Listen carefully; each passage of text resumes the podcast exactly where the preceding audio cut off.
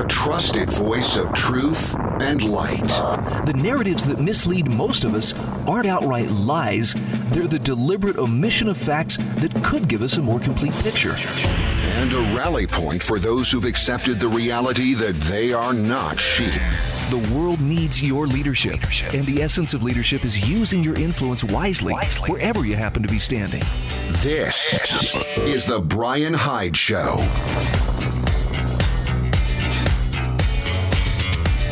Hey, welcome to the show, and let's uh, let's jump right to it. You ready for some wrong think? By the way, I, I just I want to give credit where credit is due. I have a small inkling of how hard it is to uh, to get a good, solid take on what's going on around us, just because there is a blizzard of disinformation that swirls around us pretty much any time. And I mean 24 7. There is so much information mixed with disinformation that I think a person could be forgiven if they have a tough time figuring out, you know, what, uh, what makes sense and what doesn't. In fact, I'm going to go so far as to say I believe that uh, one of the most difficult, albeit necessary things that a person needs to be able to do in times of crisis is to think clearly and independently. And when you are being fed bad, incomplete, or sometimes false information, that's a pretty tall order to fill. And I don't want to sound like I'm just, you know, ranting about, uh, you know, the media, but I'm going to tell you there, there are very few people out there who deserve the title of journalist. You've probably heard me if you've been a long-time listener, or even if you've been listening to me for a while, you'll know that um, my respect for journalists is limited to a very, very small handful of people who I think actually deserve the title. And that would include people like John Stossel, that would include people like Ben Swann, and especially, I think I put at the very top of the heap, it would be reporters like Glenn Greenwald. Now, I've followed Glenn Greenwald for many, many years, and you would think on the surface, well, how could you possibly follow him? He doesn't really have much in common with you. I mean, he's. Uh, I'm assuming that his politics, his personal politics, probably lean to the left. I'm guessing. But see, I have to guess because it doesn't really come through in his reporting. He has been one of the most truthful and, and right down the line factual reporters that I've seen for a long time. And I used to follow with great interest The Intercept, which he co founded with uh, Jeremy Scahill and Laura Poitras. And I think he also uh, founded, co-founded uh, the parent company First Look Media. But I've watched because I, I subscribe to the Intercept, and I've watched with interest as it has turned more into a tabloid in which uh, everything is, you know, it's it's anti-Trump hysteria, and I'm talking pearl clutching hysteria. And I thought, what a curious shift. And I've wondered how Glenn Greenwald is weathering that transition. Well, I guess I kind of got an answer today because uh, today he sent his intention to resign from The Intercept as well as uh, from its parent company, First Look Media. And I want to share with you this is the letter that he sent. And what it comes down to is he was being censored. So he sends this to Michael Bloom, say, saying, Michael, I'm writing to advise you that I've decided uh, that I will be resigning from First Look Media and The Intercept. He says the precipitating, but by no means only cause, is that The Intercept is attempting to censor my articles in violation of both my contract and fundamental principles of editorial freedom. The latest and perhaps most egregious example is an opinion column I wrote this week, which five days before the presidential election is critical of Joe Biden, the candidate who happens to be vigorously supported by all of the Intercept editors in New York who are imposing the censorship and refusing to publish the article unless I agree to remove all of the sections critical of the candidate they want to win.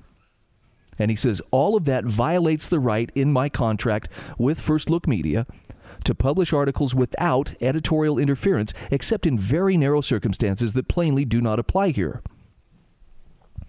Glenn Greenwald goes on to say, worse, the Intercept editors in New York, not content to censor publication of my article at The Intercept, are also demanding that I not exercise my separate contractual right with First Look Media regarding articles I have written, but which FLM does not want to publish itself. Now he says, under my contract, I have the right to publish any articles FLM rejects with another publication. But Intercept editors in New York are demanding I not only accept their censorship of my article at The Intercept, but also refrain from publishing it with any other journalistic outfit.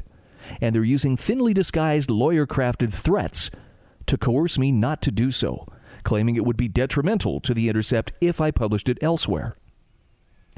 Glenn Greenwald says, I have been extremely disenchanted and saddened by the editorial direction of The Intercept under its New York leadership for some time now. The publication we founded without those editors back in 2014 now bears absolutely no resemblance to what we set out to build, not in content, structure, editorial mission, or purpose. And he says, I've grown embarrassed to have my name used as a fundraising tool to support what it is doing and for editors to use me as a shield to hide behind to avoid taking responsibility for their mistakes, including, but not only, with the Reality Winner debacle, for which I was publicly blamed despite having no role in it, while the editors who were actually responsible for those mistakes stood by silently, allowing me to be blamed for their errors and then covering up any public accounting of what happened, knowing that such transparency would expose their own culpability. He says, but all this time, as things worsened, worsened rather, I reasoned that as long as the Intercept remained a place where my own right of journalistic independence was not being infringed, I could live with all of its other flaws. But now he says not even that minimal but foundational right is being honored for my own journalism, suppressed by an increasingly authoritarian, fear driven, repressive editorial team in New York bent on imposing their own ideological and partisan preferences on all writers while ensuring that nothing is published at The Intercept that contradicts their own narrow, homogenous ideological and partisan views. Exactly what The Intercept, more than any other goal, was created to prevent. He concludes by saying, I've asked my lawyer to get in touch with First Look Media to discuss how to best terminate my contract. Thank you, Glenn Greenwald. Now, I don't know if you can appreciate what he is walking away from. Because the Intercept is a is a pretty it's a pretty established hefty platform notwithstanding the fact that they may have drifted from their original, you know, founding principles. They've got serious reach. They've got credibility. And for Glenn Greenwald to walk away, this is a classic example of someone who is putting principle above popularity. You can say what you want about uh, about Glenn Greenwald and about his views, but no one can say that he isn't principled. And I will definitely be subscribing to his uh, Substack, greenwald.substack.com, in order to, to get his take on things. Look, you don't have to agree with somebody. You understand that, right? I mean, honestly, how many people are listening right now to me who say, Brian, I don't agree with you on much of anything? I just come to hear your smooth, sultry voice. No, I don't know. I don't know. Some people come to listen just because they, they figure they may not agree with me, but they know I will not feed them a line. If I share something with you, I'm sharing the truth to the best of my ability to discern it. I kind of feel the same way about how Glenn Greenwald has approached his journalism. I'm not a journalist in the same sense that he is. But like him, I want to be a source of truth and light for those who are seeking a better understanding of the world that we live in and, and struggle to do so in the face of that blizzard of, of misinformation and disinformation and incomplete information swirling around us. So, if I could step onto the soapbox for just one more moment here, this is why I believe it is essential that everyone who, who likewise resonates with the idea that it's more important to speak the truth than ever before should be considering how to build their own platform. Now, if you want to blog, that's an option, and it's easy to do. You can do it for free. Seriously, blogspot.com makes it very simple for you to, to you know, put forth your own point of view. Some people won't do it because they're worried about being criticized or they worry, well, you know, but they're all everybody out there is already famous and it's going to take me too long to do so. You got to put that kind of thinking out of your mind. I think back to uh, the observation T.K. Coleman made just a couple of weeks ago. Maybe it's not about building the biggest audience possible, but about speaking a message that needs to be spoken whether it's the spoken word, whether it's a podcast, whether it is a written blog. You're doing it because there are people out there who want to hear the truth and they will hear it from you. I don't know if this sounds too mystical, but I believe that uh, I believe that there are people who, for whatever reason, their hearts or their their ear, their inner ear, is tuned to hear and recognize a, a specific voice that will resonate with them. They may hear a dozen different commentators say the same thing, but when somebody says it in a certain way, it reaches them. That means we need more people out there speaking the truth. And by the way, if you are interested in building your platform of truth, hit me up. I will do anything in my power to help you act on that and start building.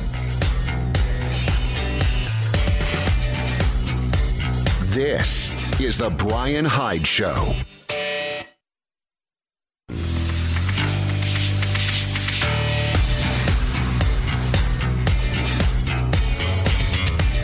This is The Brian Hyde Show. All right, welcome back to the show. Let's open up the phone lines here 801 331 8113. I've got Ray standing by. Ray, thanks for your patience and welcome to the show. Well, thank you, Brian. I appreciate you taking my call. And and I've got to give it to um, Glenn Greenwald because um, you know if one doesn't want the truth, that person is a puppet and is being manipulated. And so I don't know if people just love the security, the, the comfort of, of being manipulated and not having to think for themselves. You know, or, you know, if pe- people, a lot of people never tasted freedom and being able to think for yourself. I mean, I, I've got to give that guy credit, and I, I've got to say half of America, you know, give or take, is being manipulated. I mean, it's so obvious that Biden you know, is a predator, you know, or, you know, or a wolf. That that Biden is a wolf or a predator in sheep's clothing or a bunny clo- clothing, and, and and they look at Biden and they say, well, I don't get any information from him, but you know, he makes me feel good. The Trump, you know, there's a whole bunch of information of the things he's done, like no other president in history, but yet, well, he doesn't really make me feel good. I mean, yeah. I mean, wow, I hope America is waking up. You know, how bad does it have to get before America wakes up and holds on to this this miracle that's never happened on the earth? Well, I'm I'm in agreement with you there, Ray. It's this is the time where people need to find their voice. And, and not everybody wants to be the person who's speaking out. I mean, for some people, it's really scary. Well, I might lose my job. And I just, I point to Glenn Greenwald and say, okay, but here's an example of a guy who, faced with the choice of shutting up and going along and collecting what I assume was probably a pretty decent paycheck and, and plenty of notoriety for his association with a, uh, a world renowned, you know, uh, media outlet He's walking away from it. He is stepping aside from what could be, you know, a lot of comfort because they will not allow him to speak the truth. That's the kind of commitment that I think every one of us has to have and and for those who are trying to find their voice, now's the time to do it. Well, I'm hoping that he can sue them for a lot of money for breach contract. Well, and I, I you know, I hope he gets what what is due him, but at the same time, I think the best revenge possible on his part is to simply go out there and, and, and speak the truth. Do not be nice. silenced. Don't allow himself to be muzzled by those who are trying to, to shoehorn him into a little ideological, you know, place where, where only their opinions could be echoed. Yes. Anyway, nice. thanks for the call. Great to hear from you. Uh, you bet. Always enjoy your show. Brian. Thank you. Thank you. I there's a book out there called um, let me see if I can find this. Ethan Yang writing for the American Institute for Economic Research.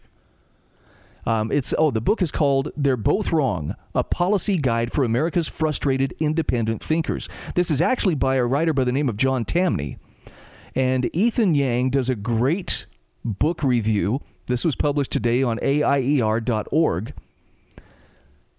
Let's see if we can uh, can move a few people out of the comfort zone with this. Ethan Yang says if you get your information from about American politics from the media, politicians, and even from a lot of Washington D.C. think tanks you're doing it wrong. He says it goes without saying that politics is about mass mobilization and power. Narratives and oversimplification are the tools of the trade. Now, that would be fine if real life consequences didn't come out of half baked ideas about policy, but guess what? They do. And he says if you find yourself constantly frustrated by the superficial and borderline false explanations given to support various political agendas, then he says you should look into John Tamny's latest book, They're Both Wrong A Policy Guide for America's Frustrated Independent Thinkers. He says the name speaks for itself, and Tamny spares no time taking aim at both conservatives and liberals, dismantling their frequently peddled narratives, besting their emotional facade with independent, fact based analysis. He says today it's rare to find any sort of analysis that resembles Tamny's independent and truth focused writing. Few people in politics seem to care about looking a couple of inches below the surface and a few steps ahead into the future when it comes to making the case for their policies. And why would they? Politics is war. Power is the end that justifies the means. Victory is all that matters. If it riles up the masses and gets the right team elected, well, that's all they could ask for. The problem with the, the way that this works, however, is that politicians don't need to live with the consequences of their decisions. The rest of us definitely do. That's why the level of analysis and thought Tamny exercises in his book is so desperately needed in today's politics.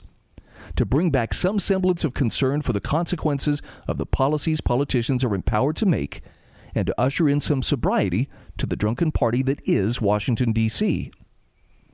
Now, Ethan Yang says, other like, unlike the other books he reviews, Tamny's book doesn't have some groundbreaking thesis or ultimate idea. It's quite straightforward, and the title says it all.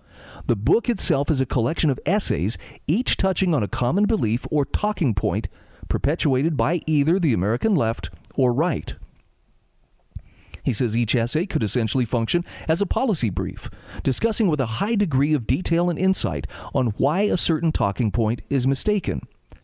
At the end of the book, the reader will have received an introduction in how to think clearly about important issues in American politics and whether or not you agree with Tamny's reasoning.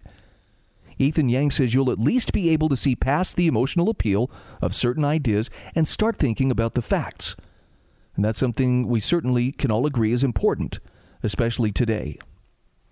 He says Tamny doesn't wait to warm up the reader. He goes right for the hot stuff by starting off the book with a chapter on immigration and conservatives.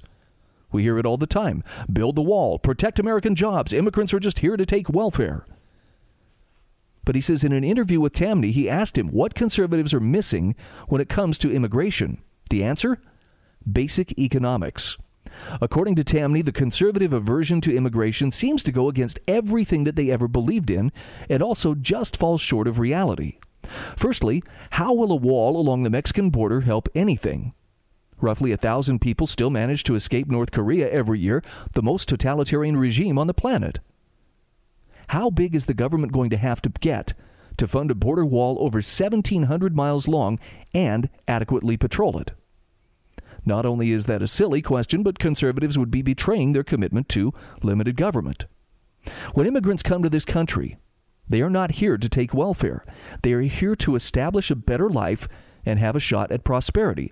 That's why someone would flee communist North Korea or the Soviet Union for America. Ethan Yang says last time I checked, there are more handouts in socialist countries, and people leave those countries for places like America. Immigrants want to come to work, not take welfare. Tamny points out in his book that immigration was at its most recent lows during the Obama administration, not the Trump administration. And he says the reason for this is simple President Obama presided over a worse economy. Now, he says, I'm sure the Obama administration was far more open and accommodating than the Trump administration. But immigrants are interested in working. There was more work to go around during the Trump and Bush administrations, and immigration tends to follow that. Tamny writes if immigrants were in fact crossing the border for handouts, as conservatives regularly argue, wouldn't the Obama years have coincided with a massive increase in crossings? Wasn't Obama all about amnesty and handouts as is? There's more to the article. We'll come back to it in a few moments, but I think this is healthy. I think this is a healthy questioning, whether you agree with it or not. Sometimes we need to challenge our own basic premises and see whether or not they hold up. You can still disagree, but you'll at least have a broader perspective from which to base your worldview. All right, we'll be back in a moment.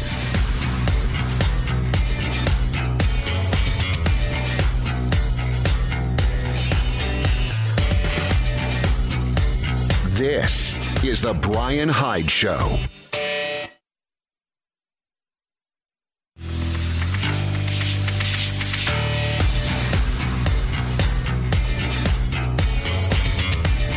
This is The Brian Hyde Show. And once again, thank you for joining us as we revel in wrong think. Whether you are listening to us on K Talk 1640 AM in Salt Lake City or KDXU in southern Utah, whether you're catching us on the Loving Liberty Radio Network or the Fed by Ravens Media Network, or any of the other various platforms that uh, carry this program and this podcast. Thank you for being a part of our growing audience of wrong thinkers. Let's get back to the phone 801 331 8113. Rob is standing by. Hello, Rob. How you doing, buddy? Fantastic. How are you? I'm doing pretty darn good. Hey, uh, you know, you're talking about you know, securing the borders, right? And the immigrants coming in here just to be hard workers and stuff, and they just want to work and they want to lead the communist nations. You know, they I get it. They want to lead those communist nations because that that's completely a whole different animal. You're just being controlled. You have no freedom. You know, and uh, you're being told what to pick and choose. You're given limited options in your life, and you know most people see that but I have to disagree with you when you say they're not. They're all coming here to be law-abiding citizens and just work hard because that's not the case. You know, it's totally not. And they are here for some handouts. They some do abuse the system, and it's been it's been downsized a lot since President Trump has taken office. You know, during the Obama administration, there was a lot of abuse on uh, on that aspect of it and there's a lot of uh, abuse even in some of our own citizens taking advantage of handouts in this country because they were being given all in the name of, you know, votes so that we, you know, they can slowly consume you and take control of you. I guess that's how communism communism begins, isn't it? Rob, let me ask you this. Let's see if we can find some common ground here. Um, I can agree that not everybody comes here for the purpose of you know pulling their weight and and standing on their own two feet. Can you agree with me that uh, not everybody comes here uh, for the purpose of milking the system either? Yes, absolutely. So to, to, to, me, the, the, the answer then is I don't see the problem with people coming here looking for a better life. I think they actually bring they bring opportunity with them. But we have this bird feeder, so to speak, in terms of the welfare system um, to me, it would it would make sense that maybe that uh, that thing needs to be dismantled, not just for their sake, but for the sake of the folks here domestically who abuse that system. Absolutely. I, have I've seen so many people, regular citizens of the United States. I mean, think about it. When Obama was president, how many disability stickers did you see in vehicles? I mean, I've seen. I never kept track, but you know, I, have seen more than I've ever seen in my lifetime. Huh. And and and you're getting you get that with uh, you know women that have children and and and they have more and more children with multiple husbands and, and they sit there and take the gravy train. It happens. They're getting paid housing. The illegals do the same thing too as well. So I mean, yeah, they're they're not all bad. They do some do come to work and work hard and you know are here, but on the same note, why aren't these politicians allowing them to be politicians?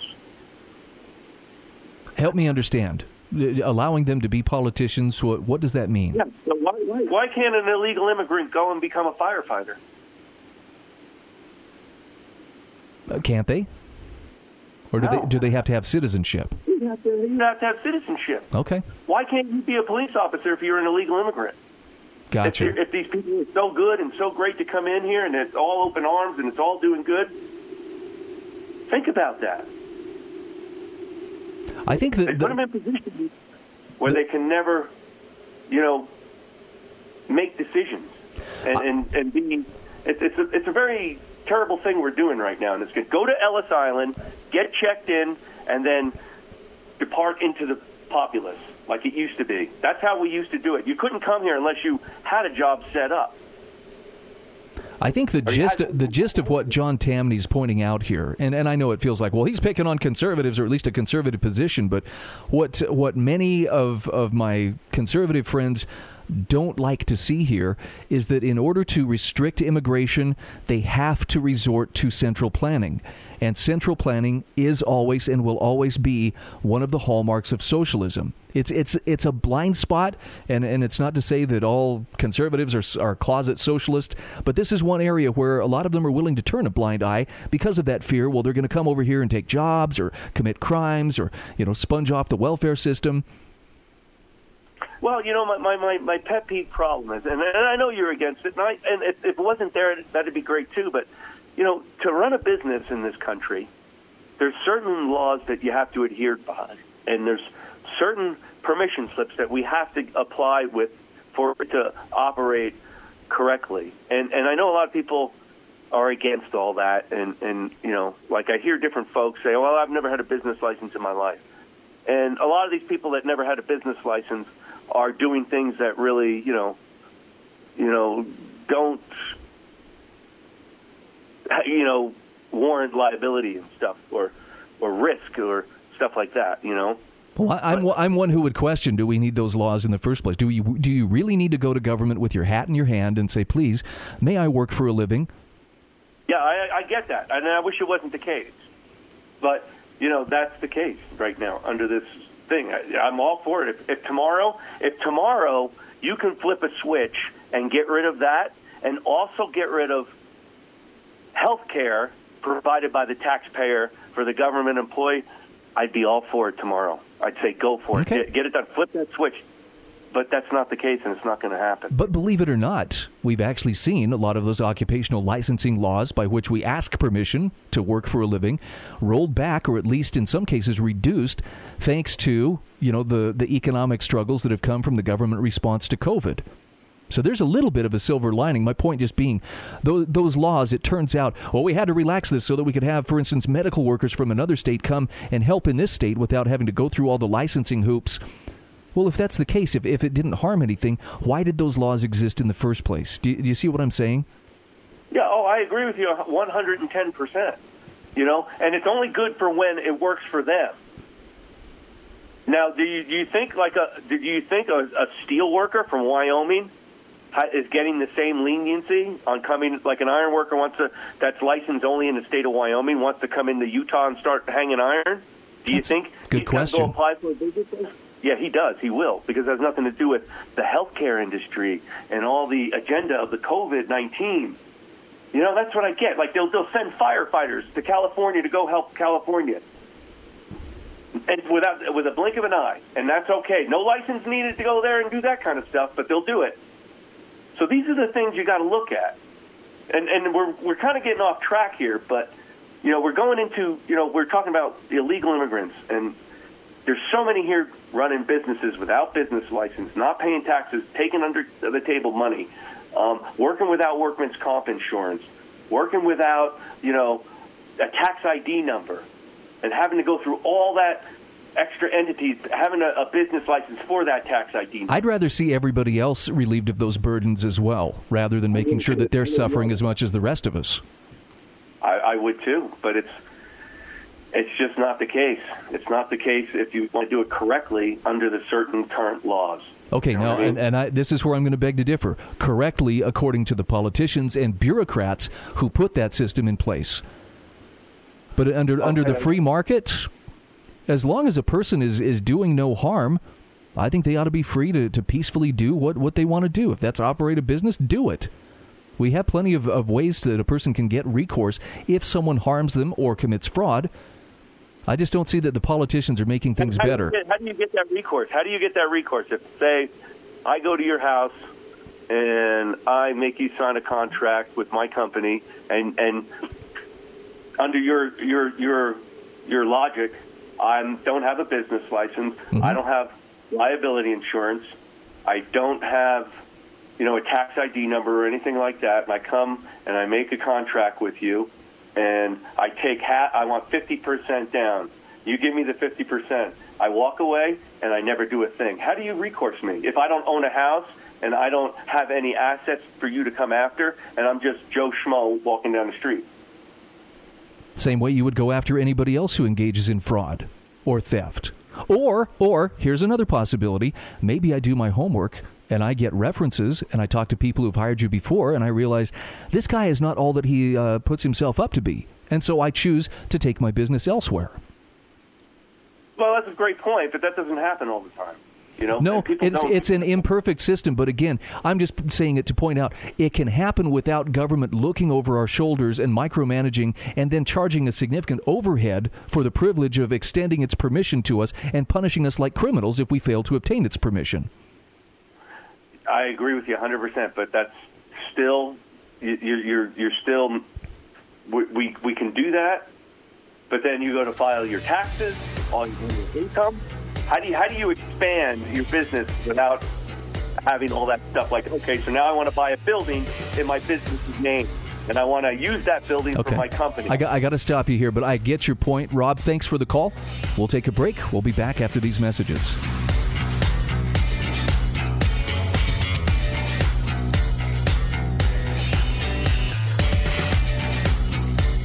This is the Brian Hyde Show.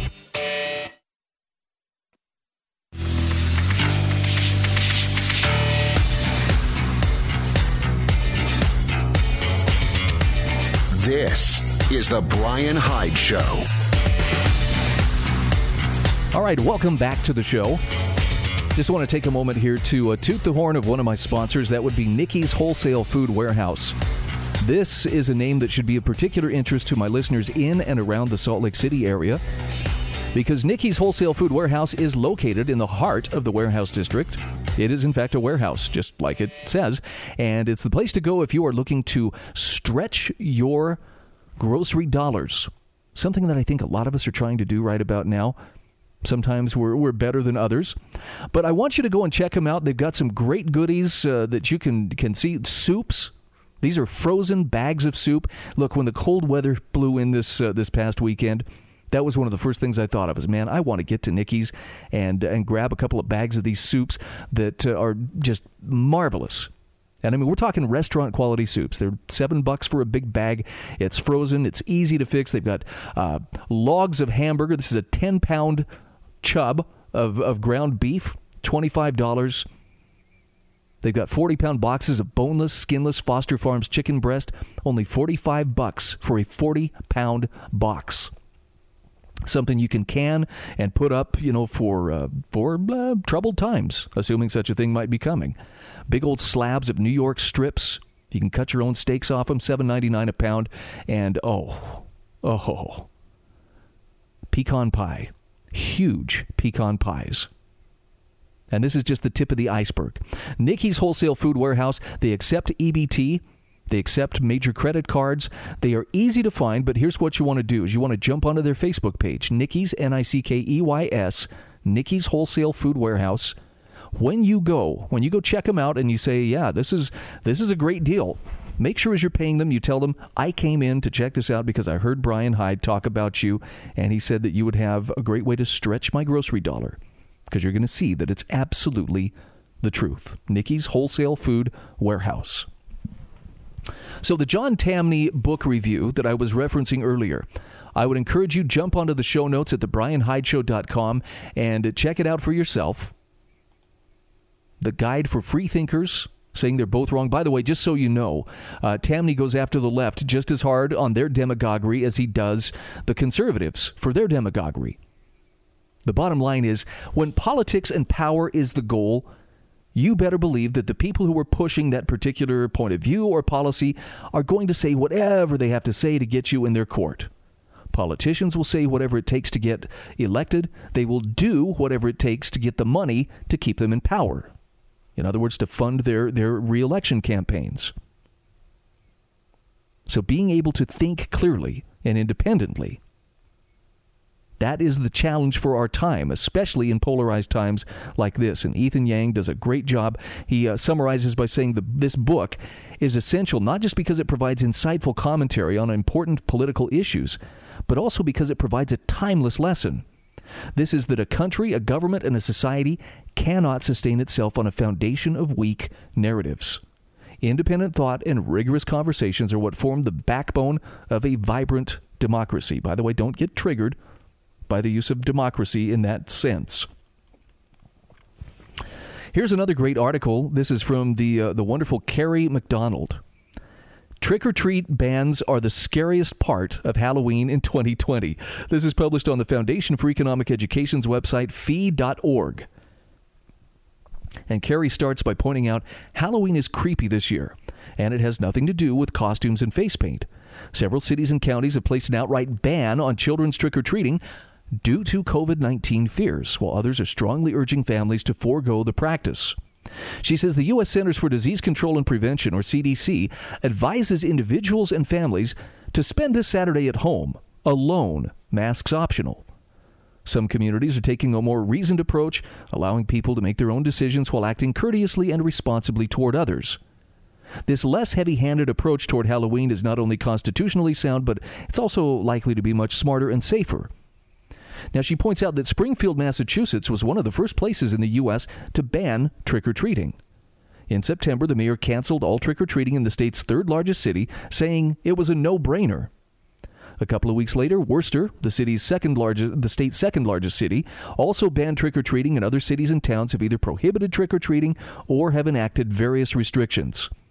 Now, the Republican governor of Massachusetts, Charlie Baker, pointed out that the potential unintended consequences of banning trick or treating and, and related Halloween festivities are as follows. Baker explained despite pressure to enact a statewide ban on Halloween, he said the reason we're not canceling Halloween is because that would have turned into thousands of indoor Halloween parties, which would have been a heck of a lot worse for public safety and for the spread of the virus than outdoor, organized, and supervised trick or treating. Meanwhile, in New York, Democratic Governor Andrew Cuomo took a similar sensible stance, saying, I would not ban trick or treaters from going door to door. I don't think that's appropriate. You have neighbors. You want, if you want to go knock on your neighbor's door, God bless you, and I'm not going to tell you not to. Indeed, Kerry says it has been suggested that trick or treating bans violate the First Amendment and citizens' right to free expression. Now, that hasn't stopped the municipalities from enacting them, but some counties in Texas have prohibited trick or treating this month, as well as several communities in New Jersey. In California, Los Angeles County initially banned trick or treating and then quickly retreated, saying officials would not ticket families who decided to go trick or treating. I'd like to think that they're finally starting to get the idea that, look, for all your pronouncements and all your bossing around, the people are going to do what they feel is acceptable or within an acceptable amount of risk. But there are still some that are saying, we will shut you down. And there's worse, there's there's Karens out there that are clamoring for, you know, well, we need to put some teeth into this. There needs to be enforcement. There needs to be fines. There needs to be jail. Yeah, if you ever wondered, how was it that, that societies found themselves suddenly in the grasp of totalitarianism? This is a pretty good indicator of how it goes. Little by little, with the, with the full throated endorsement of those who have that need to be safe.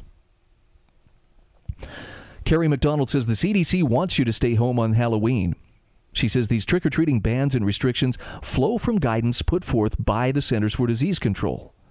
Last month, it released its Halloween recommendations, urging such trick or treating substitutes as carving or decorating pumpkins with members of your family and displaying them, or enjoying a Halloween movie night with the people you live with. She says for a rollicking good time, the CDC suggests a virtual Halloween costume contest. It considers traditional trick or treating to be a high risk activity this year, despite the fact that it happens outside and encourages mask wearing. Ha! it's at least likely to be as safe as protesting, which many public health officials have applauded. Moreover, she points out trick or treaters typically gather individually or in small groups, lessening potential risks imposed by large outside gatherings. At a moment when youth mental health is precarious, she says banning trick or treating or enacting similar restrictions that dissuade families from participating in Halloween can exacerbate feelings of despair and disconnection. FEE's John Miltimore reported last week that suicides are up nearly 100% among young people in Wisconsin's second largest county. And the recent tragic loss of a 10 year old girl to suicide in another Wisconsin county rattled the community. The ongoing social isolation is damaging an entire generation of kids, posing a much greater risk to their mental health than the virus poses to their physical health. In a weekend Wall Street Journal article, two of the authors of the Great Barrington Declaration reinforced the dire consequences of ongoing pandemic restrictions and renewed lockdowns, especially on young people. Dr. Jay Bhattacharya, a physician and economist at Stanford University, explains that young people who face more medical and psychological risk from the lockdowns than they do from COVID infection are expected to submit to these lockdowns and related policies in the false hope that this sacrifice will protect the vulnerable people. Meantime, Dr. Martin Kulldorff, a biostatistician at uh, Harvard University, is even more forceful, stating that government lockdowns are the worst assault on the working class in half a century, the worst assault since segregation and the Vietnam War. He explains that current policies protect very low risk college students and very low risk professionals who can work from home while expecting older people and non professionals to be out there working, including high risk people in their 60s. So the working class is building up the population immunity that will eventually protect all of us. The Great Barrington Declaration authors, including Dr. Sunetra Gupta, an epidemiology professor at Oxford University, recommend a policy of focused protection over government lockdowns that would protect the most vulnerable individuals and groups in society while enabling lower risk populations to go about their lives normally. Kerry McDonald concludes not only are government orders banning trick or treating constitutionally flimsy, they can prompt more Halloween activities to move inside where the virus is known to spread more easily.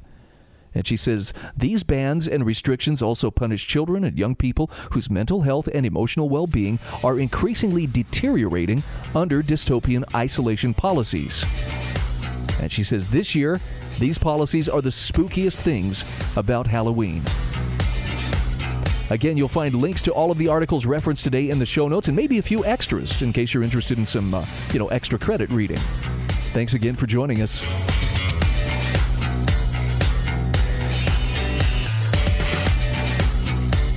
This is the Brian Hyde Show.